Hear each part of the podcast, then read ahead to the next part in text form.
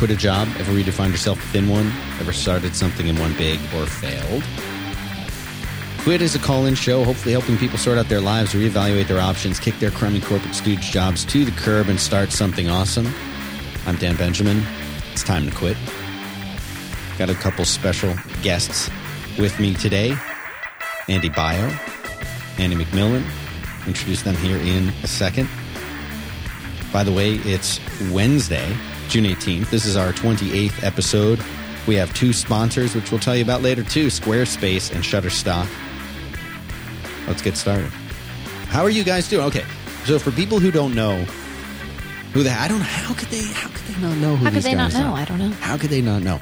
We've got, we'll, we'll just, we'll start alphabetically. Okay. Andy Baio, how are you?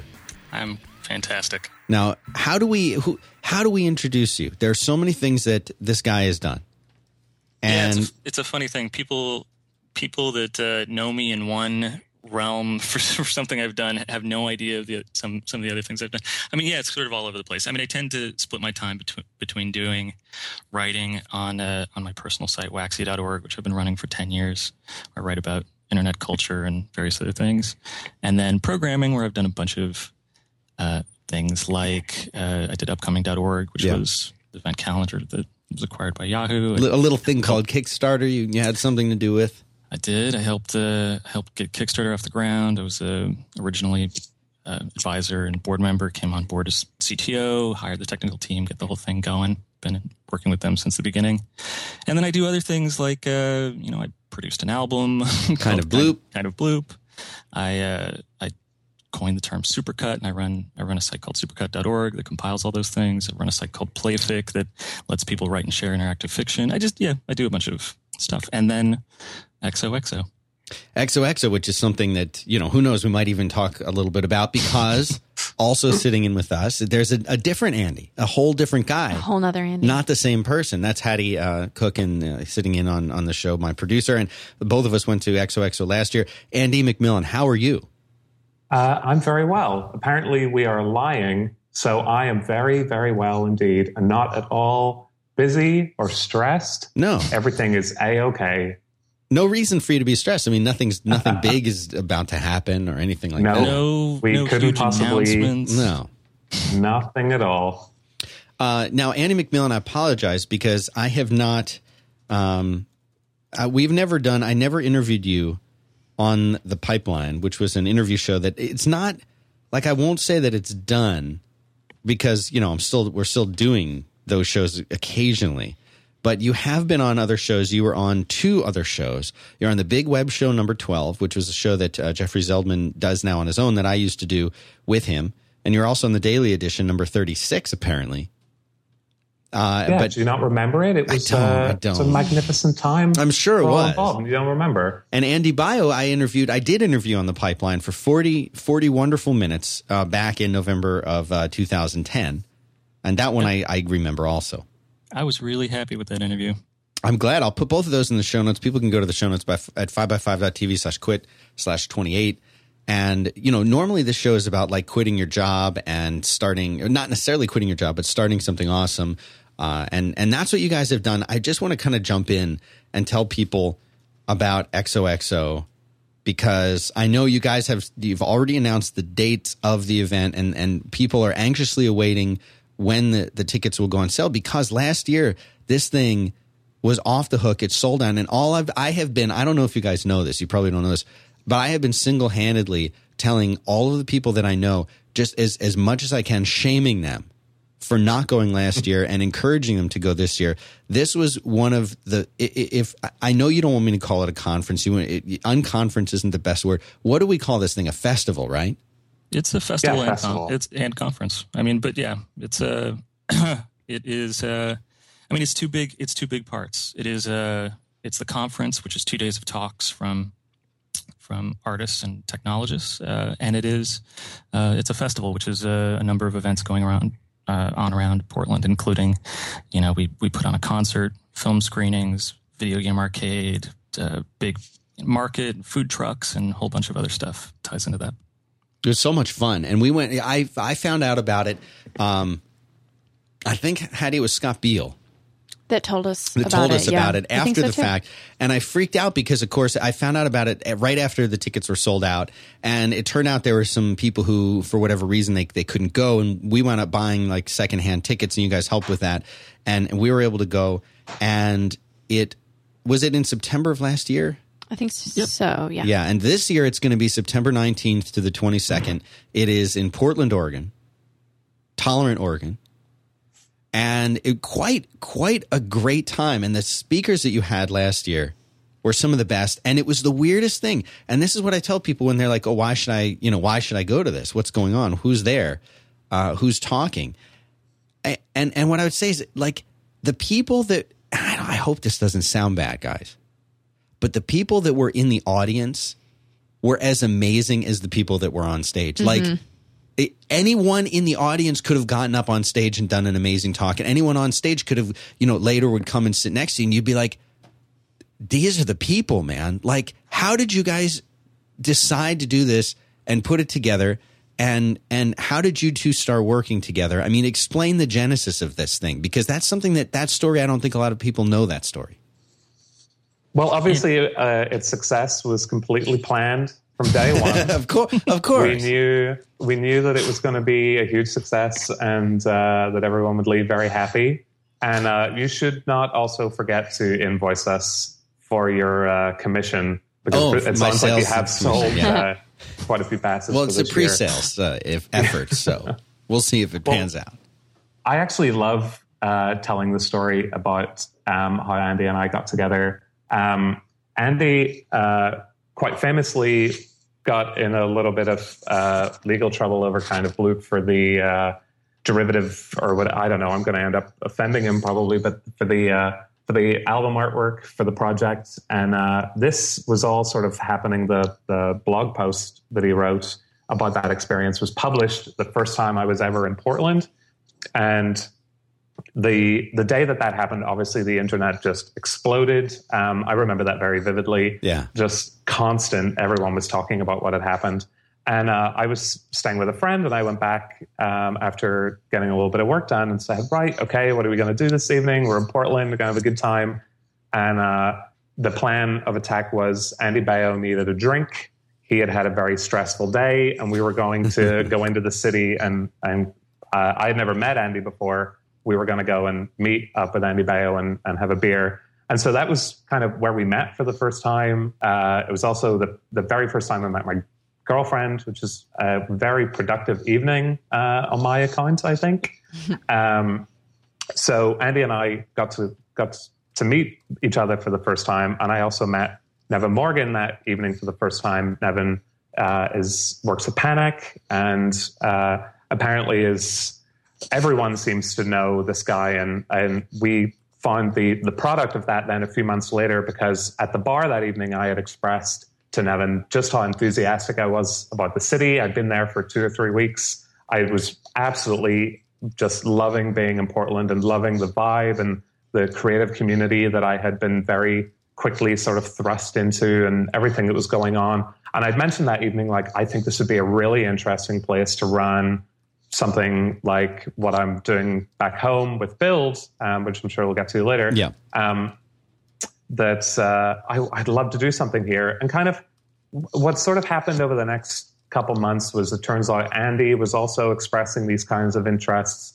ended up telling Neven, and Neven said, You should talk to this other Andy. It sounds like he might be on his way to coming up with something quite similar. So the the next time, whenever I was back uh, in Portland a few months later, Andy reached out to me and said, "Hey, heard on the grapevine that you might be thinking about doing something that I might be thinking about doing. Would you like to catch up? Do you want to go for a beer and we'll um, see where we're at?" So we caught up, went for a beer one evening, and started the the conversation by saying, "Okay, you pitch what you're working on. I'll pitch what I'm working on." If there's overlap in a good way, we'll find a way to work together. And if it's if they're two very distinct things, then we'll just be clear that whenever we are planning the, rest of these things independently, that we're not going we're not going to be stepping on each other's toes. And so Andy said what he was working on, and I didn't have to reply. I didn't have to give my pitch because he was working on essentially exactly what I was working on as wow. well. We were both working on what ultimately became XO. and so over the course of the evening, we were talking more about the ideas that we'd had, and he had got a little bit further. He'd decided on a name, um, and we then we moved on to another bar, and then there was a point in the evening, very vividly, I remember this as well, where Andy put his hand across the table and said, "Okay, let's do this thing together." Then, nice. and we shook hands, and that's how this thing, that's how this thing was born. I mean, that's, that's it's no, it's very sweet, and sweet and you two guys are very. I mean, you are very, very. It's clear, especially, and you know, for the people who didn't get to see Attend. this, they didn't get to to see you guys up on stage. Like, it's really clear the this is like a love it's a love fest it really is love how how well you guys get along and how clearly thrilling it was for you guys to work together and that's a theme that kind of comes up on this show a lot is how important it is to not you know the fact that you guys were each i could have seen either one of you guys create something like this but how much better was it that you that guys you did it together? Mm-hmm. yeah I, you know i mean Andy had been doing build for, for several years and and had uh, had, had, so many ideas about uh, about what makes a, a, a big event work. And and you know I had never done a big event before. I'd done some meetups and things like that. But uh, all I had were a bunch of opinions from just going to to events and seeing what I liked and what I didn't like but uh, the the like fusing those things together really we were just designing the event that we wanted to go to more than anything. And it was that was the was ultimately every decision went went down to that. It was like, what do we want to see? How do like for example, uh, we don't like panels. you know, I solo talks are better. They're just across the board. They're yeah. better, and yeah. so we didn't do any panels. We don't like audience Q and A. So we didn't do audience Q and A. We like single track, single track, right. well, uh, single track events. You know, instead of instead of pitting your your friends against each other uh, for for an audience. No, we do a, a, single track where everybody has a shared experience. Like all of those things came from uh, Andy's experience and uh, and then just you know my my personal likes and, and dislikes and. Um, you know, it, but if it's possible, you know, a lot of a lot of listeners to this show Andy, uh, are either one of you, Andy, uh, are are developers and engineers and designers and IT folks, and you know, I mean, a, a lot of other industries too. But you know, the, they're very familiar with the concept, and I've had like David Heinemeier Hansson on the show before, where you talk about opinionated software, you talk about opinionated uh, philosophies behind it. If if it's possible that this was an opinionated conference, uh, festival, in not in the sense of, um, not in the sense of like you're going to come in here and we're going to tell you how it is. Not that at all. It, the opposite of that, but opinionated in the sense of like there was a feeling like it's going to go down a certain way, and you guys it was very clear that that you guys had invested so much time and energy in really trying to create an experience, and you had in mind an experience going into it. And so often you go to a conference and yeah, maybe the talks are kind of related or maybe there's a theme, but at most it's a theme you know? And it, with this it was very much like like you guys wanted to make a difference. And that would i felt that in the audience anyway. I mean was that something you you went in with in in mind? Like you want to because this is going to sound really like sentimental but like this thing changed my life a bit like it really did that's we should have that printed on t-shirts you can put year. that on you can this, this you can year, have our last year changed my life a bit it Just, did. It's that right. bit it really works. That's what. Yeah, that puts it over the top. We we left I mean, the conference, and Dan, you and I were just like, we were just so filled with energized, energy and yeah, energized, and we came back and we're like, we can do this now and this yeah. and this, and that's a great idea, and it was just it was, it was so, nice to come away with. It was so that, funny because so from, many people sorry. were saying that on uh, on Twitter. We got all of this this incredible press uh, afterwards, and all these people were tweeting. But Andy and I, um, the day after EXO, we got a call from the venue telling us that we had to get back down there first thing in the morning because uh, someone had been like going through the garbage and had ripped all the garbage bags open. So we had to go to Fred Meyer and pick up gloves and black bags and we spent the entire morning uh, jumping between reading the Verge article and the Wired coverage and all of these tweets, but also gagging as we were collecting. Are you wait? Garbage. Wow. It, why? Why did this happen? Fetid trash. why did this happen? Homeless guy had, had dumped. so that the, was your responsibility to clean that. I don't understand this. Everything. everything well, we didn't well, want the venue. They're very hands on, Dan. Well, this yeah. is this is the funny thing, is right. Like the entire thing is about is about. uh Mean, we haven't even talked about it. The entire theme of XOXO is is in, independence. It's about you know maintaining creative and financial control over your work. It's about independent artists of all kinds and and hackers and makers that are using the internet to make a living doing what they love. That's that's what it's about. And and the the funny thing about that is that the event itself reflected that in a meta way too, which is that you know we were you know we were building this thing and doing it independently and using the tools that we were talk- talking about that artists were using. We used Kickstarter to fund the entire thing. We uh, but the but the the the one drawback is that yeah, you're doing everything yourself. I mean, we did every we did everything, and and in that in that venue, that that meant like going and, and building the rest the restrooms ourselves and putting in the Wi-Fi, and and we were you know we would hire we would hire some. Uh, some people to do various bits, but yeah, you know, it's that's you get you have to you have to get your finger you have to get your hands dirty. It's just it goes, you know. That's just the way it goes. But I don't. I don't think that's the attitude that a lot. And, and so many people you see this, and this is something that a lot of people remarked uh, to me at XOXO and and subsequently, and it's something I've found myself repeating a lot, even though I'm I'm not exactly qualified to to make this evaluation. But that is, people would say, "Oh, I remember the way that South by Southwest was ten years ago, when the interactive was just people who knew each other. And it was maybe even longer ago than that, but you know, many years ago.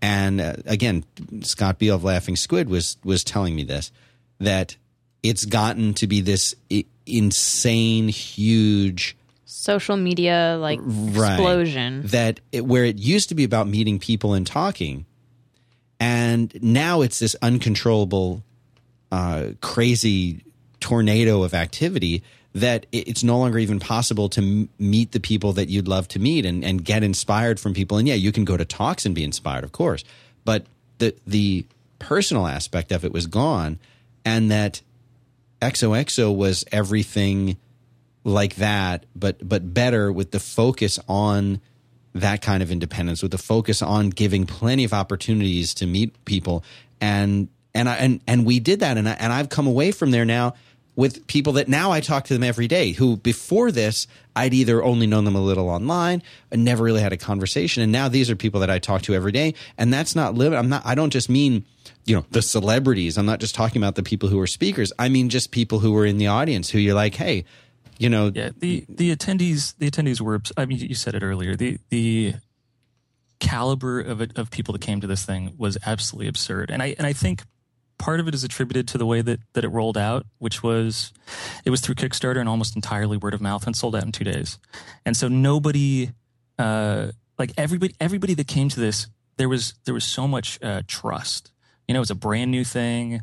It was, uh, you know, it had the name XOXO, which like kind of acts as a as a filter for you know, it's like cynical snarky people are just going to attack that. They're not going to drop the money to go. Right. You know, it's a. Uh, it wasn't, all, but all it these... wasn't expensive. It was not expensive, and relatively speaking, especially not for what we got out of it. But it was not. It was not a super expensive conference, and you limited it. Was it four hundred people? Yeah, it was. And that's small for something like this, if mm-hmm. you really think about it. Yeah, yeah. I mean, my my take has been that you know I don't like to I don't like to even draw parallels between South by Southwest and XO. They're very different beasts. But I, I did used to enjoy South by Southwest Interactive too, and it used to be more about you know it was it was uh, dominantly about uh, about creative technology and and and my take has been that it, it wasn't the size uh, necessarily that uh, uh, that killed South by Southwest for me hmm. for my interests, but it was a shift in focus from from being about people making things to about the business and marketing of technology which is very different. Yeah. And there's nothing wrong with that. That's perfectly awesome. It's a huge, it's a huge market. It's very like that. You know, you can have uncontrollable growth uh, there, and and but it's uh it's not really it's not really something that I care about. Um, but the the it, I mean, you know, the intimacy thing is an interesting question. What, what we're doing uh, this year that's that's very different is we are, uh, and this is this is a big experiment, and uh, I think that we found uh, something that's going to work, which is basically we we're doing it at the same venue, so we can't we can't have more than than like four or five hundred people um, in the conference. It's just not like that's capacity for the venue. But we have we know that there are more than 500 incredibly creative people in art and technology and we would we know that the event would be better having them involved, but we have this strict capacity issue. So what we're doing this year is we're offering a, a festival pass that basically gets you access to everything except for the talks. Mm. And so that way, you know, the hope is is you know if, if it sells out, you can't make it. Uh, come and and still be a part of this thing and um, and go to to everything else. And the festival portion last year, I mean, we were I think we were surprised. I mean, that was such a it became such a, a, a, vital part of it from the from the social events that were going on around town to to the market and arcade film music and so we're basically doubling down on that and doing uh, doing even more that's really exciting. I, mean, I, I, wasn't surprised. I knew it was going to be a huge success. So we not covered that already. Okay, let me tell you about our first sponsor today at Shutterstock.com. 20, more than 20 million stock photos, vectors, illustrations, and video. How do you're a photographer? I am. Have you ever, you know, thought about putting your stuff up on Shutterstock? Of course. I mean, if they would accept it. They probably would because you're pretty good. They don't accept crap though. So no. just think nope. about that. But here's, here's the thing. These guys work with independent photographers and professional. I mean, they're professional photographers, but they're all around the world. So that when you go to Shutterstock, you're going to find the most amazing variety of photos. But it, they don't just do photos, they do tons of other things. Uh, we're talking about icons, we're talking about illustrations, we're talking about infographic templates. They even have video clips. What would you use this for? Something really cool on your website, something inside the iOS app that you're building, something for a presentation that you're going to use to get a really good client. It doesn't matter. If you need something visual, consider Shutterstock. They really have the best selection out there. Their prices are very affordable. They don't upcharge you for things like the high resolution version of the image that you want. They're really, really great. They have a dedicated account rep that they will assign to you that, well, they have more than one. They will assign one to you who can help you find the stuff that you want. They have 24 hour support if you need it during the week. And they have these beautiful light boxes that you can create as many as you want. It's all free to organize, categorize, and arrange the images, the photos, whatever it is that you're finding, so you can share them with other people. Haddie, I'd like you to go and start working on getting some images for uh, for this project. Okay, I'll get on it. Okay, I'll go and do that. And now she creates a light box, and then she can share that with me or share Dan, that with which one works best for what we're doing. Exactly. Yeah. You can do that with the Easy iPad peasy. app that they have. It's amazing. It's all free until you decide to buy something, of course. But you can do this. You can get your inspiration by arranging these light boxes. No credit card needed. All you have to do is go to shutterstock.com. When you decide to purchase something, the code is Dan sent me six, number six. Dan sent me six. 30%. Is this right? Yep, that's right. 30% off? It seems too high. Hoo hoo, Nope. Shutterstock.com. Go check them out. Dan sent me six. Think about this. Now let's talk about let's talk about Build Conf. Now you're doing this again uh, and it is 11th uh, to 15th of November, 2013. Correct. And this is this is a very very now it's last year's was around the same time, right? Like mid mid November, and it's in yeah. Belfast apparently. It is. And are you doing it, it there again? Yes, uh, that is where I'm calling from at this particular moment in time. It is where my apartment and all of my possessions are. So it seemed like a pretty good idea to keep it keep it nearby. No, I mean that. Why not? Why travel? Yeah. But you're gonna make you're gonna make us travel. Now I've never been to that, but you've been doing that. How many of those have you done? How many will this be this year? So this will be the fifth and final. Final. Uh huh. Yes. Are you sure? And I'm absolutely, absolutely sure. And so this is this is something like this you will have to uh, interject with some editorial uh, control here, perhaps, because I could very easily talk about that decision for 45 minutes. Uh, well, let's let's hear let's hear a few minutes of it because I think people would be uh, would be interested to hear what it is, but then why you're why you're not doing it anymore. Well, I, I, I, mean, it's interesting because the the reaction whenever I tell people that it's the fifth and final year is always, "Oh, what's wrong?" or "Why? Why? Why would you stop doing something that's obviously going really quite incredibly well?" And the reason why it's ending is not a bad reason. I'm not trying to jettison it, or it's not irritating me, or or it's it's you know it's not for negative reasons. I've always been a very big believer in the uh, narrative that's present at Build, particularly in the conference day and kind of the sort of the editorial process that I go through with the speakers in order to tell a particular story over the course of the, of the day. And a couple years ago, I was working in this process with the speakers and they're like, why am I not applying this to everything else? Like, why does this not also apply to Build? If Build itself has a story to tell, you know, I need to know when that is going to end so I, I said, okay, I'm going to do five years. And I have five years to do everything I could possibly want with this thing. And that's all I get. And giving myself those parameters in which to work means that I, I have to do everything that I want to do with build in a particular time frame. And it's also lent to the past couple of years in particular being, uh, I mean, they have been really, really good. Everyone. But here, so here's the thing: it, and just playing devil's advocate here because that's what I do in this show. Okay. If it's so great, why would you stop doing it? If it sells out every year and everybody has a great time and you know they they pick you up and carry you around the room on your shoulders and it's this great event, like why stop doing it? Why make it a memory? Why not keep it going? Well, the, the picking up and carrying on the shoulders is yet to happen. And if anyone listening is coming to build this year, I'll be totally into that um, particularly at the after party after a couple beers, you are more than welcome to try to pick me up.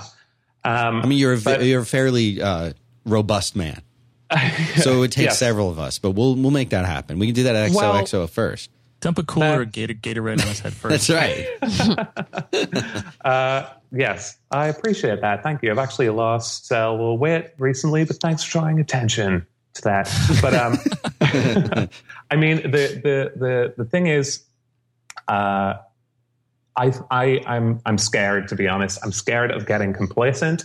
I'm scared of um, becoming too reliant on build for um, income and and having to support myself of that, and then sort of I'm I'm terrified of having to sort of buckle to pressures that would begin to take away what has made build so special. Like take you know start stripping that out of the event because that's Build was created as a reaction. You know, I, I hate telling the story because it isn't very romantic, but Build was was quite deliberately created as a reaction to there not really being anything good um, or not anything. Uh, there wasn't anything up to what I wanted to see and what a lot of my friends wanted to see going on in the in the web design community. So I went and made this thing. And part of the reason why the things that we had previously enjoyed had started to get bad was that they had got very, very big mm. and they had got commercial interests. And I don't begrudge the, the people who had to make those decisions at all, because if you hire people and you have families and you start to get older or whatever,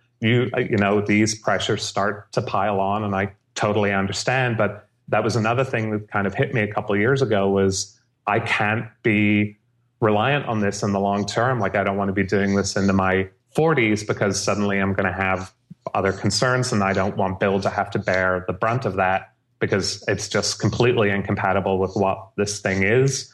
So that that's part of it as well is that I don't I don't want to ruin it. I don't want to accidentally kind of stumble into destroying it. But then on the other hand, I mean, I've been doing it for 5 years. It's kind of longer than I've stuck at most things in my life. I also I want to go do something scary again. I want to go and do something mm. that makes me unsure of myself, something that that I don't understand fully. Um, because you know, doing this for five years, you, you, you kind of start to figure out a lot of the process, and and I I don't. It's it's part part of it as well has to do with growing complacent, and I d- I don't ever want that to happen. I always want to be as scared as possible I mean, that's something that's really interesting. And when you guys talked a lot about, you know, and, and the word has become very popular uh, now, but disruption, and it's, you know, th- that was I think something that that was a focus for a lot of people who were talking at the at the first XOXO. Being scared though, that's something, and taking risks, uh, is something that we talk about so much on this show. People will call in and they'll say, you know, I'm I'm 33 years old. I've got a wife. We're expecting our first kid. And my job is absolutely horrible, and I, and I really want to go. And usually they say I really want to start my own business. I really want to go out on my own. I really want to try something, and I'm scared to do it. And I feel like now isn't the right time actually usually it's the people in their 30s and 40s who are saying i'm going to take this huge risk. And it's the people in their early 20s with absolutely nothing in the whole world to lose who are scared to do it interestingly. But it's that it's that thing of saying i want to try something that could that could fail. I mean that's that's something that's really scary to do. Don't you feel either one of you to answer this you know and, and maybe i'll i'll um I'll, I'll, we can talk about the kind of bloop thing. That thing, did you know that you were taking a huge risk when you went and started doing that and the whole thing with the art and everything? I mean, did, was this was this a, a, conscious risk, Andy, that you were taking when you God, decided to do that? God, no. I thought it was a that that was a fun side project. I'd been working with Kickstarter for about a year, and and I, I launched kind of, the kind of bloop project on Kickstarter two weeks after Kickstarter launched. So it was like Kickstarter had been live for two weeks, and I, you know, I've been working with these guys, and I wanted to to to come up with an idea to to play around with with Kickstarter, and I've been, you know, banding about this idea to do a chip tune jazz album uh, for for quite a while, and I was like, that's perfect. It just sounds like fun you know, and I licensed uh, I licensed the music and and the the most natural artwork uh, for me was was going to be to to get you know an eight bit representation of the of the of the album art, right? And you know, I never thought uh, that that was going to to be an issue. I never, you know, and it and it well, you know, it also it it just it wasn't like a big financial pro- like there was very little money changing hands. It was like a five thousand dollar project, and and right. all the entire proceeds of the of the project went to uh, went to making the album, and then split, and then whatever uh, profit from the Kickstarter project was just split five ways and given to the musicians. So no, no, that was that was never. Um, I never considered there was going to be any any risk there at all. See, it's funny because sometimes you don't realize you're taking a risk until later. Yeah, well, you know, it's a funny thing. It's like anytime anytime you put something out in the world, you know, there's a certain amount of, uh, uh, you know, it's like I, I mentioned this in the opening comments of the of the of the of the festival. It's like it going and, and making something and, and, and putting it out in the world is is to me is an act of bravery. It's like you it's so easy to kind of to be that person that just sits back and criticizes. That's like the knee-jerk contrarian you know the the uh, the, the snarky uh, you know response that's like you know finds one tiny thing wrong with it and says fail on twitter or whatever. Um, but it's so it's so um, brave to go and and make something new and and and put it out into the world. And and doing that entirely on your own you know, is is so much of what the entire festival was about. Like every single person that was up there uh, talking had had built a career on doing that. Yeah, and and that's something that's really fascinating. Again, I don't know how you lined up such amazing speakers and got them all to come in one place. Just looking at the the list from you know last year, you know, I, I ha, and I you know, R. Stevens right now he's on he's on Twitter, you know, talking about this. This is a guy that I don't know a dozen years I've been reading Diesel Sweeties, his you know his comic. This is a he he pioneered web comics, and now he's got the, the coolest one of the coolest stores on the internet. And this is a guy who like you you and but I'm I'm picking him out of this long long list of people who they just show up and they talk and every single thing that these people were talking about up there. I'm so used to going to conferences where people are like how you can succeed on the you know it's this kind of garbage. And this was all like people's stories of like what happened to them. And these these great inspirational things that it seems like it's so hard to draw this out of people. How did you know i mean you talk about taking a risk. How did you know that these people would live up to the expectations of of what you have. Because again what we talk about in this show is working on other people working with other people relying on other people taking the risk to to say yeah you you and me hey let's start a new business together. Reaching your hand across the table and saying let's do this thing together. That's a risk too. Uh, we had we had no idea if they were going to be good or not. All we could do is just get the people that we thought had had uh, that, that were interesting and had had interesting stories. And and my guidance to them and several of them had never done talks before yeah. at all. Like Julia Nunes, uh, singer songwriter, kind of built her career on uh, originally on YouTube and has done I think three or four uh, self released albums. Yeah. To, to, kind of great success, and she's toured with, with Ben Folds and Ben Kweller. She was on Conan O'Brien show.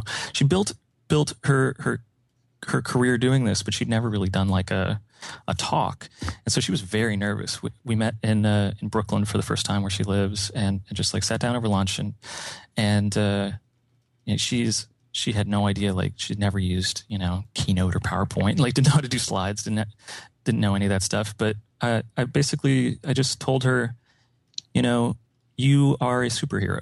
You are a modern day superhero. Tell your origin story tell the story of how of what you of what you you know you did to get to get started. And you know this isn't about it's not about like uh, a transfer of practical knowledge. This isn't these aren't workshops. This isn't like you know how to craft your kickstarter rewards or like here's how to get you know people to follow you on twitter or some some nonsense like that. It's not. It's about it's about people just talking about who they are and what they've and what they've done. And and the end result is that you know, if we've if we've done things right, then it kind of coalesces into into something meaningful at the end of a at the end of those two days.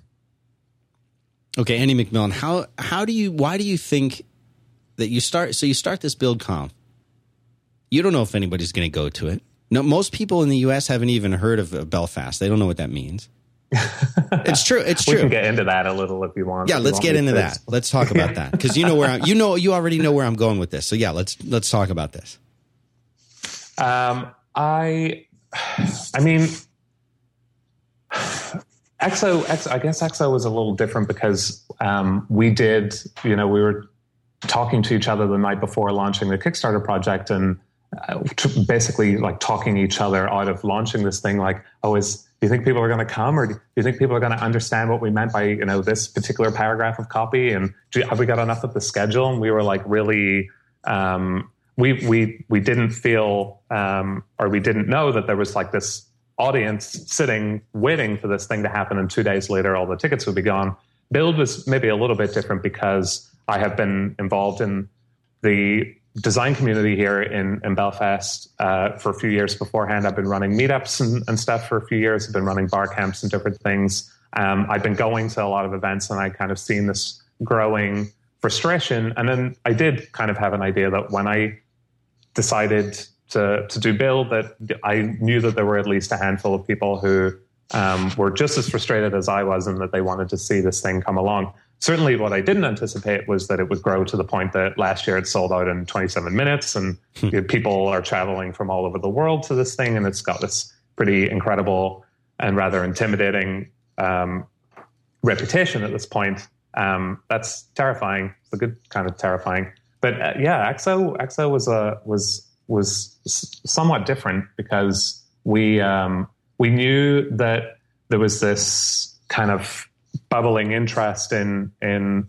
uh, independence and what was going on with uh, like all of the people telling their stories, particularly on the first day of um, particularly like Kickstarter success stories and and uh, you know independently produced uh, video games and the kind of hardware movement and indie films and uh, like we had an idea that there was an interest in this and we had uh, a, an inter- uh, we had a kind of a grasp in the frustration that was going on with other events but it was completely unprecedented the reaction that it was that it was met with. It's still the it's far and away the biggest event that's been funded on on kickstarter. It was $175000 wow. you know uh, I mean, it, yeah, it was, and that was amazing. It just felt like everyone like watched the video and they just understood. Like they knew they could they could see they could feel uh, what this thing was was going to be, or, or you know what we what we wanted it to be.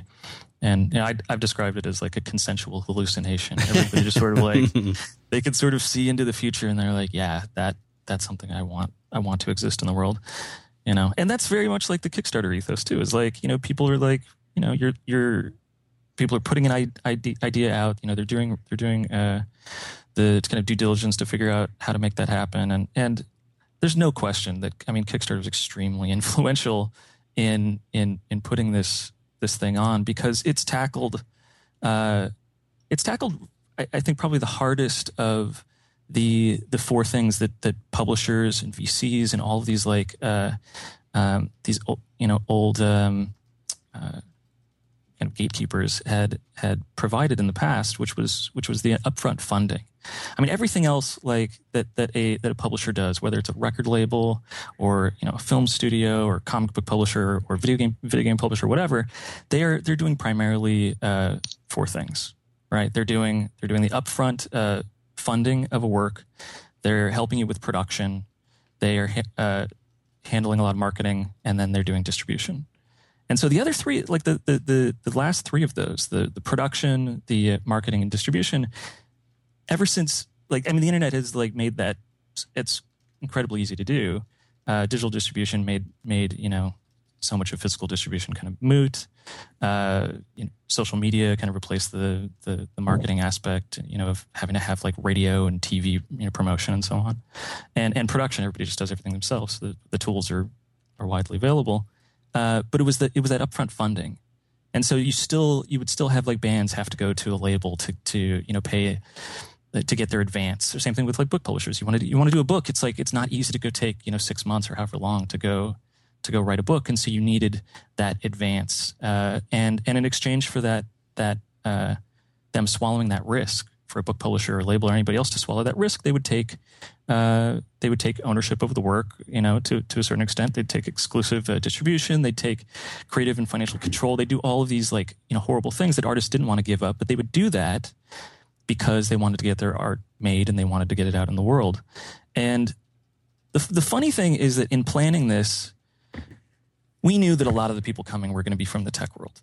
It's just like it's who we know, yeah. and, and you know, artists don't have you know the that kind of a lot of like like a, a web comics artist doesn't have that kind of money to go drop on a on a conference. We knew that a lot of the people coming were going to be from tech, uh, and so my expectation was that they would be learning the hope was that those people that were coming that were that were primarily from the from the tech side of things would be would be getting a lot out of the you know hearing from art, all of these artists and and and makers and hackers that that had done this and and would and would learn from them. What I didn't expect is that uh, is that you know the the the artists and and and uh, I mean it just ended up being symbiotic. The technology, like the the all of the all of the geeks learned a lot from the artists. The artists learned a lot from the a lot from the geeks uh, too, which is just like there's so many there's so many parallels a- across this. You have you have like a uh, a programmer that's working at uh, at some uh, you know some big uh, company, and they want to like they have an idea and they want to go independent, and you know they they're they're looking at their at their options. And they're like, you know, it's like should I be, should I take funding? Should I do, right. you know? And there's uh, you end up making a lot of the same sacrifices that artists have done historically to do that. So just a like we knew that there was a lot of things that could be learned, not just within the dis- different disciplines of, of art, like filmmakers learning from comics, learning from video games, and so on, but but uh, but to technology too. You know, here's something that just hearing you both talk about this and having this great feeling about it. So many times, I think there's two. Just reaching back to your comment uh, before about uh, to An- An- the other Andy's comment before about trying something that makes you feel scared. You know, I think there's two aspects to that. There's the fear of failure, and then something people don't talk about as much is actually fear of success. And it's funny because the the fear that's plagued me in my life and my career was rarely the fear of failure because I usually would come into it the kind of positive feeling you guys are having. And it, several times I was lucky to have the thing that a few times it actually worked. But the fear of success is something else in that, and I think, uh, I think you both have touched on this, which is once something like this starts, like, oh my God, now we have to do this thing. Was that there for you guys, or was that just the fun, thrilling part? Because for a lot of people, I think they have this dream of, oh, I'm going to make this awesome thing, and it's going to be really great. I'm going to have fun, and then all of a sudden, you you start it, and it becomes a real thing, and you're like, oh crap! Now, yeah. now I, I mean, have any, to make sure this is as awesome as we promised all these people it was going to be. I think anytime that you build a community, uh, you you start uh, like you're initiating a relationship, and there's a responsibility there um, and I, I, don't think a lot of, uh, I mean, you can see that that a lot of startups that just you know close without warning and and and whatever they don't take that they don't take that uh, responsibility very seriously. Um, but but I you know I look at I look at what we've done with XOXO and I think it's a it's a similar thing. Like the by the end of the of the festival, it was absurd. I mean, like you you remember the closing party at mm-hmm. uh, uh, at Union Pine and and people just like spilling into the streets and the feeling the feeling there was just so euphoric. And and we had just so many people coming to us saying that this I mean I didn't expect this. Maybe Andy expected it. I didn't I did not expect the outpouring of emotion that came that came there. And you know people saying that this is this is the best event that they'd ever been to. This was like they'd been touched in some way. Like they'd been you said you know changed your life. Like Glenn Glenn, Fle- Glenn Fleishman, who we just uh, we talked to uh, on his podcast, New Disruptors, mm-hmm. he was like, you know, he's he basically dropped everything that he was doing, and and changed his entire life as as a result. And he's not the only one, right? And so when you when you have that sort of uh, relationship, that sort of community, it does it does create a, a, a kind of responsibility to to not um, to not abandon them. But we never like we we did not know if this was going to be a recurring thing when we started. It, we thought you know it could just be a one time event, but we had um, we had so many people saying that like you know if you don't do it again, they're basically threatening us. Threatening. like if you don't do it again, there's going to be a serious problem. You know. Um, well, we so, deliberately kept putting that conversation off. We kept saying like, yep, if this goes well, should we should we consider maybe thinking about you know next year? And we were like, no, no, let's just get one done. one thing And then time. we'll figure out what we're going to do after that. And then we received a lot of threats at the after party, essentially saying if we didn't, you know, we didn't really have any choice. So, uh, yeah, I mean, I guess it kind of, um, that, that's how it came about. We're, yeah, we're definitely doing another one. Although I couldn't possibly say when we'll have any more information. Who, who knows about that? All, you know, Could, all, uh, we have we have a notification list up on the site right now, and it would let's just say that it would be wise if you're interested in going to maybe put your email in there. Like right now, it could be. Might, we could be announcing something tomorrow morning for all people know. For all you know, you want to get for all you know. Who knows? It could be tomorrow morning. Huh. Hmm. I don't know what the precedent would be for that assumption, but I just I agree with Andy that if you were interested uh, now would be a good time to put your email address into an input field and hit return. so I definitely want to go to this. And now I'm a little bit nervous. Yeah, I'm nervous. Do people who went last year, do we get, you know, a little like advanced thing or, you know, or, or is it just a free for all again and we're all, all in this together? It, uh, I'm just curious. I mean, I'm it's just a asking. very challenge. As you can imagine, this has been the most challenging part of planning uh, this new event because already, like last year, it sold out in two days, and then you have all the press coverage from from The Verge and from Wired and and New York Times, two New York Times articles, wow. and uh, and and you know big right you know feature in, on on Boing Boing and like people t- all these people talking about it so many blog posts that uh, the the notification list is is absurd. There's intense demand. And so partly this is why you know we we added the festival passes to help uh, you know um, ease some of that demand. But of course you know we cannot we cannot accommodate uh, everybody. And at the same time it's like the the first year those attendees are are, made, are what made uh, that event work so well, and we want to we want to balance that with with also bringing new voices and, mm-hmm. new, and new people. You don't want it to become this insular, you know, like summer camp for the same 500 people every year. Um, Right, because it, but here's the thing: as somebody who went last year, I'm like, well, I mean, I got, I got to go, I got to go this year. But the, the flip side of this is, in a way, you're kind of saying, well, I want to make sure that there's room for new people. You don't want not just the same people every year, right? You know, yeah. whenever you whenever you hear from people who like they grew up in a small town, they're like, oh, I went to school with the same people from kindergarten yeah to, kindergarten through, high, through high, school. and you know what? That's sweet. That's really sweet. And like you get this amazing i don't i didn't have that. We moved every few years. I don't i don't you know even remember the schools i went to. But there's something really special about that but at the same time you want that new blood you need to have the the freshmen coming in you need to have the people who haven't been to it before. And that's why I think it w- wasn't it like Foo Camp where they would never invite you. You could never go. It was an invite only and you could never go twice or something like that. You're not I- implementing something hostile like that. No, right? there's, uh, no, there's all, yeah. I mean, so Foo Camp is entirely invite only. We absolutely didn't want to do that for the same reasons. It ends up being, you know, kind of, uh, kind of insular. Yeah. Uh, it, something like, something like TED is, is, uh, the same thing where it's yeah. like you have to get an invite from an existing person plus pay whatever it is fourteen thousand dollars or whatever it's up to now. Right. All all that uh, you know, all that I'm really. I, let's just say that uh, we that XOXO is first and foremost it is for people that make. It is for and that's you find that really broadly, right? It's that's artists of all kinds plus coders and makers and designers and, and hackers and founders too. Um, and then it's, if you are one of those people and you are, uh, you are quick on the draw, then you are, uh, very likely to, uh, to be able to make it in. We're, we're going to be effectively prioritizing those, those people above, uh, above everybody else because it needs to, uh, that's what makes XOXO so great is is that it is those those people that are like you said the the, the first year attendees. Uh, we could have done three or four more festivals just cold from from them and put them all uh, up on stage easily.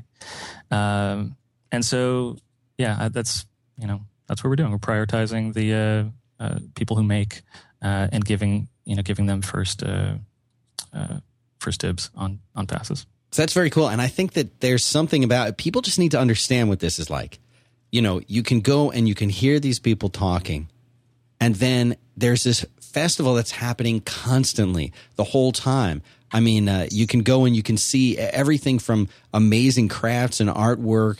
Uh, um, um, um, really great, and you can buy this stuff if you want. Like it's right there. How many how many uh, things did we bring back, Haddie? Do you remember? Oh my gosh, I actually just pulled out one of the uh, one of the pieces of art that I bought there today. Yeah. I'm still planning to frame it. I mean, it's so cool, and and and then you can. There's yeah, last year there was 3D printers. They're all kind. I mean, it's just oh yeah, so my my 3D cool. bracelet I got. And uh, listen, the one thing so I want, cool. I want eh, the food trucks were amazing. Oh, salt and straw! Don't even get me oh started. Don't even. the best. I've been on their website like once a week, every week listen, since then. you know, we've got we've got say, yeah. say salt and straw this month. They introduced six new seasonal flavors just for the month. They partnered with local breweries oh my gosh. and made effectively ice cream beer pairing flavors. So they have wow. an oak aged cherry stout that was aged in the in the, in the oak aged so cool. stout barrels that that Hair of the dog uses for their for their beers. I mean, it's like they're they are over the top, absurdly, insanely great, and we hope to we hope to have them back.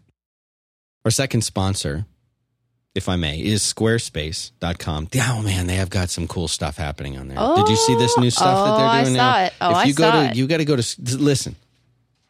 Go to squarespace.com. They have the coolest new page up there. It's create your own space. And down on the bottom, uh, there's this little thing that says Anthem. Watch the ad. Watch that. Seriously, mo- do it. This is badass. This, this is, is so, cool. You even get to hear little Ryan. Is that him at the That's end of him. it? I asked That him. That is him at Uh-huh. the end of it? Okay. So you go and you look at and it shows you I mean, you can do so much with Squarespace because I'm done Haddie, I'm done building websites. I'm over it. I'm seriously, I'm not doing it. I won't do it again. I'm not doing it anymore People are going to because ask you, these guys Dan, do exist. you build websites? Do you build one? No, No, I, don't. I I don't. use Squarespace. I build Squarespace. They're going to have to run with this because this is a good campaign idea Yeah. for them.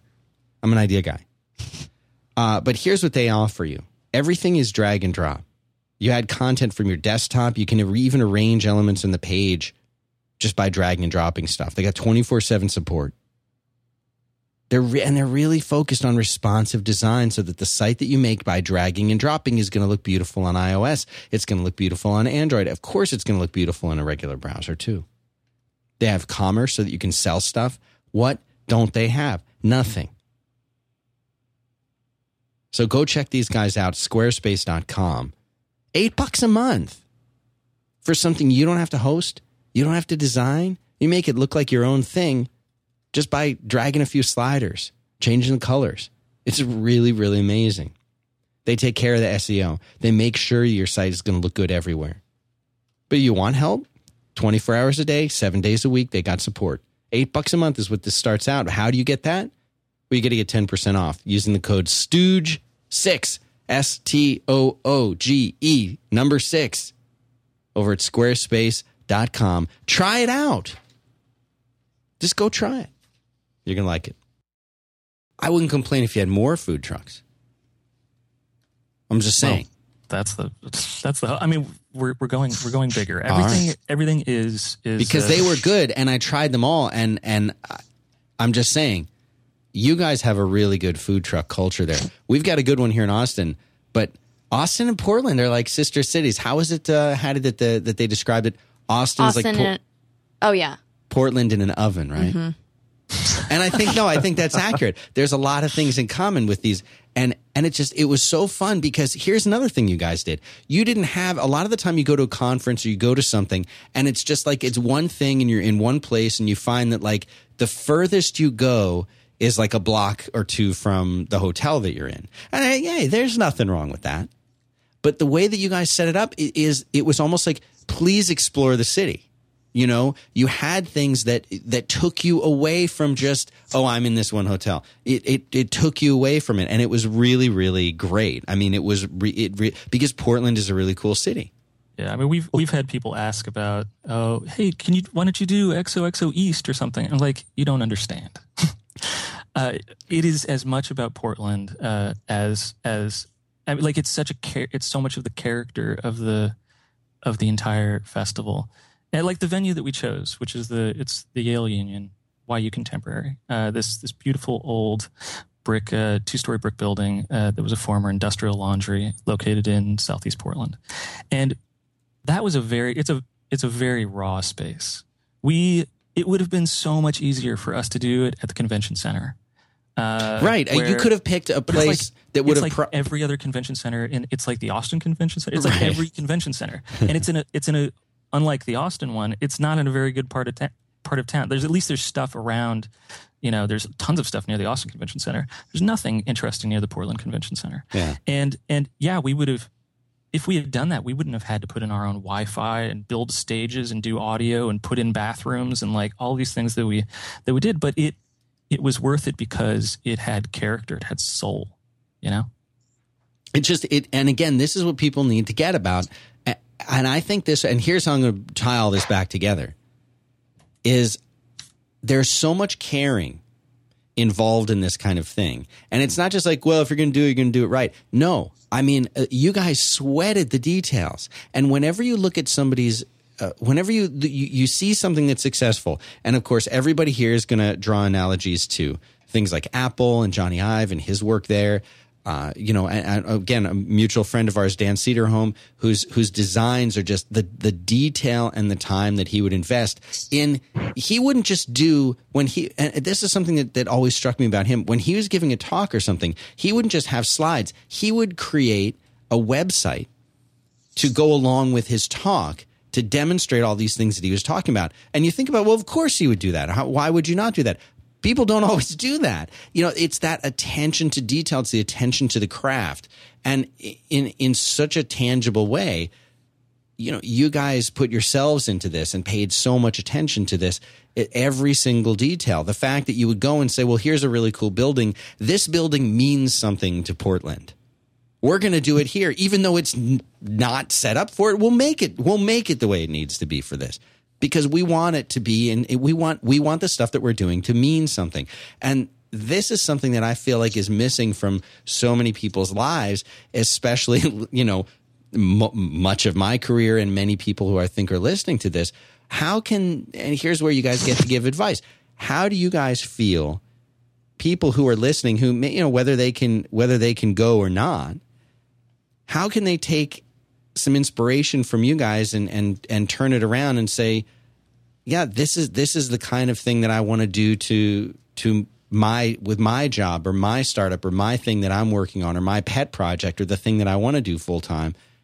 I mean, how do they take away that lesson? I mean, if they especially if they can't go this year.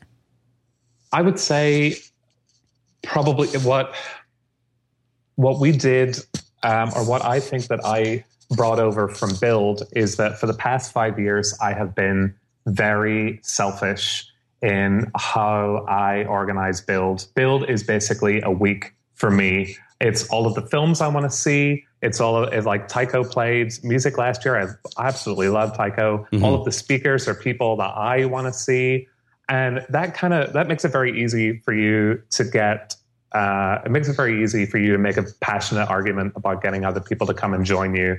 I think that's something that Andy and I did with XO as well was that we booked the thing that we wanted to go to first and foremost. We uh, everything that happened last year was stuff that we were both totally into, and even if no one else had shown up, mm-hmm. we would have still had an absolute blast. And I think if there if if if there's a lesson to be taken away from that, it is that um, doing things selfishly, doing things that that you want to see in the world and that you want to exist for yourself. And even if no one else is really particularly interested in them, that's not really that's not really a concern at the beginning. But I mean, you got you guys know from from presenting the show for quite some time that those are the success stories. It's when you are scratching a, a personal itch or when you're you know making something for yourself, and it just so happens that then a whole bunch of people are interested in it as well, and then it spirals to become this thing that seems to be this kind of founding principle mm-hmm. behind things that are successful is that if it's something that you're into independent of other people, if it's something that you can get passionate about totally on your own,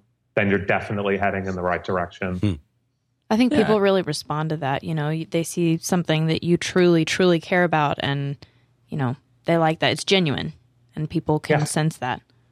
I mean, if you're some, if you're some like you know, big VC funded you know entrepreneur, you have to think about things like you know market fit and and, and all that stuff. If you're on your own, you have so little, you have so limited time while you are here. you know, make make something that you uh, that you want to exist and that you want you want for yourself, or you make it make it for you and your friends. And if you do that, then even if it uh, you know even if the uh, if it doesn't become a big uh, uh, financial success, you've at least that time isn't isn't wasted. You've made something that you that you love and you wanted to exist in the world. And maybe, maybe in some cases, you know, it's like it ends up it ends up uh, uh, inspiring others to to go improve on the idea, and you know, you've you've then uh, you know helped uh, help make the make the world better in some tangible way. And you know, there's nothing pretentious about that. There's people who will say, oh, "You're not going to change the world," right? So why even try then? Yeah, well, that's like I said. Why I mean, even bother? Why do so anything? Much, why go? Why get out of bed? And I hate that philosophy. Like I hate that like mindset so much, and it is so. There, there's like this hugely vocal contingent of people online that just like it's the internet comment commenter culture, mm-hmm. right? it just drives me nuts. It's just it drives me nuts because it's like do something do something more be be more than that you it's like but it's just so easy it's so easy to like find points of criticism and just uh um, you know, I don't know. And it's fortunately the the people that can, that come to this thing uh, are not like that at all, and they they just they don't even they're turned off from uh, of every aspect of it. It just it you know it's too sincere for them. Their their brains implode. They shut down. but that's that. This is the funny thing is is people will look at both of you guys and they'll say, "Wow, you guys have you know you, you, you people know who you are. You've got a history of successes and failures, I'm sure too, but you've got a history of successes." So it's that it's the you know if you listen to this show or back to work, it's the that fine that's fine for Merlin concept, which is sure you can go and do something like this because everybody knows who you are and they're going to. But that's there was you guys still had a first project, didn't you? I mean, you haven't, you didn't just wake up one day and everyone knew who you were. You went out and did something and you went out and made something and nobody knew who you were. It's not too late for people to do that, is it? The internet's not uh, too big of a place to get noticed. God, no. In fact, like, I don't know. Like, I'm always, I, I, have been running uh, waxy.org for over 10 years, and I'm always like looking for interesting things to, to link to. It's like what, probably the, I mean, it's, I don't, I don't write as much as I used to, but, but a lot of people still kind of follow my link blog. And the things that I'm, that I'm interested, like new projects, there's never enough. Like there's never, uh, there, there's always, uh, uh, the infinite amount of amount of room. The, the, the net is so impossibly huge. It represents, uh, you know, encompasses all possible interests. The, the, the key thing is just like when you put something out to find those people and get them, you know, get them to. Uh, it's like Dan Harmon from from Community was a was our, our, one of our keynote speakers last year. We had Adam Savage and a bunch of other, the lineup was awesome. But but Dan Harmon's talk was so great. One of the one of the things he said was, you know, we like the, this kind of like geeky artist crowd, like the creative technologists and and and all these people are in such an amazing position to to change things. And he's like, when you make something, what did he say? Andy he was like, you know, it's like shout it from the rooftops and and and and make them find you and you know it's like uh I don't know. There's no, there's there's infinite uh, uh, possibilities. You know, just uh, you just have to be brave enough to to put something out. Again, we're back to the bravery thing. I think that's a, a really good place to end. Uh, thanks, guys, for being here. Where can they go, Andy McMillan? Where can people go to find out? You know, to follow you. To and by the way, Andy will not McMillan will not follow you on Twitter. He has uh, these rules. It's complicated. oh, I cannot believe you remember that. If you want to interview me on, on. separately uh, yeah. about my rules, we want to do a 45 minute show about the importance of having rules for social networks. Yeah, he has this set of rules. So we're sitting there. What was uh, the bar that we were sitting in? in uh, we in went Portland? to Apex. I think that was the night that we went to Apex. And we were sitting outside on the benches, a lovely, lovely evening. And uh, I said, listen, I said, we've been friends for a while. This is the first time we met in person, but we've been friends for a while what does it take to get you to follow me on Twitter? Eh, not like I'm troll, you know, trolling you or trying to get followers, you know, like as I walk around Portland, like follow me on Twitter. But it like we're friends, and you're like, no, I won't do it. I'm like, what do you mean you won't do it? And you know, well, I have a rule. So there are 18 qualifications that it takes, and I only well, I only on, accept man. one person per you know quarter. It was really weird. It was really strange. Finally, no. I, I guess I convinced you to do it. I told no, I told you the rules that evening. I said that I have I have two rules for Twitter. I used to have a bunch of rules for Facebook until I got rid of it, and I now have rules for Rdio. I'm bringing this over to as many networks as possible. But my two rules for Twitter are: I never follow more than 250 people, and the people that I follow, I, I only follow people. I don't follow bands or companies or projects um, unless they're my own. Um, I I only follow people, and I only follow people if I can hear them read their tweets in their own voice, which is my way of saying I have to have at least I have to have met them or spoke to them on the phone. So when they when they are reading or when I'm reading what they're saying, I have to be able to hear it in their voice. I need to know them well enough that I can at least hear their voice, and it works because Twitter is incredibly useful. I went from a point of following eight or nine hundred people just indiscriminately, and now it's useful again when I check it almost all the time there's something interesting going on, and it's because I applied these rules. And then I did the same thing with Rdio, and uh, it's actually panning out pretty fantastically. But like I said, you that's a that's a little teaser. You can bring me on separately to talk about that because I could talk about that for another. so, for, so if people if people want to follow you and not not ever be followed back, yes, on Twitter, unless they come to XO and meet me, then because I have to hear their voice, they can come up to me at XO and go, "Here's what my voice sounds like. Would you follow me back?" I will.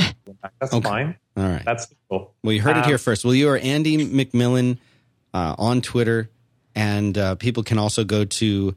Uh, this all be in the show notes at 5by5.tv slash quit slash 28. They can also go to buildconf.com, which mm-hmm. will redirect to 2013.buildconf.com, where you can enter your email to sign up is there anywhere else they should go to find out about you, Andy? Um, goodonpaper.com is my site that actually has something on it for a change. That's links to what I'm working on at the moment. I also publish a series of books called The Manual, which is always readthemanual.com. But mostly Twitter and the build site and the manual site is where I am to be found hanging out on the internet. All right, got those in the show notes. Other Andy, waxy.org. Everybody should know Waxy. This should be required. Did, Haddie, are there people who don't read this? I'm serious. I don't know. He doesn't post like too much. It's not high bandwidth. He's got the link blog where he posts stuff on, on in the side. Is this still the best place to go for you? Oh, absolutely. Okay. Yeah. And ten Twitter, years, uh, ten years on, strong. On Twitter, I'm Wax Pancake. I've, I have been I've been Wax Pancake for for. It's so funny because I I've seen friends of mine sort of finally like uh, like Andy was good on paper, yeah, on Twitter, and I was like, he's he's all grown up. He's like, oh, I'm Andy McMillan now. My Fred, name. Fred, Fred Benenson from Kickstarter was was mecredis, and like, oh, now I'm Fred Benenson. Like, yeah, I have I have I have Andy Baio. On, I like I own Andy Baio on on Twitter, but no, I'm Wax Pancake. It's fine. Like it, to me, I love it. It's sort of like it's a throwback to BBS culture. That's what it reminds me. Well, I feel like people like, remember it better. I mean, I know it's your name, but, but it's, you know, you know what? It's memorable. Like is Andy, what I'm you say Andy Baio. Mine's Haddie Bird, and I kept that, and I also have Haddie Cooke. Too. I know, but I've given you a hard time about. It. You I know, say, but I'm you say Andy Baio, and you're like, okay, that's the guy's name. But when you say Wax Pancake, like it's funny, you know, and it makes it's memorable in a way. I like it. In yeah, my mind, that equals you. You yeah. know, so.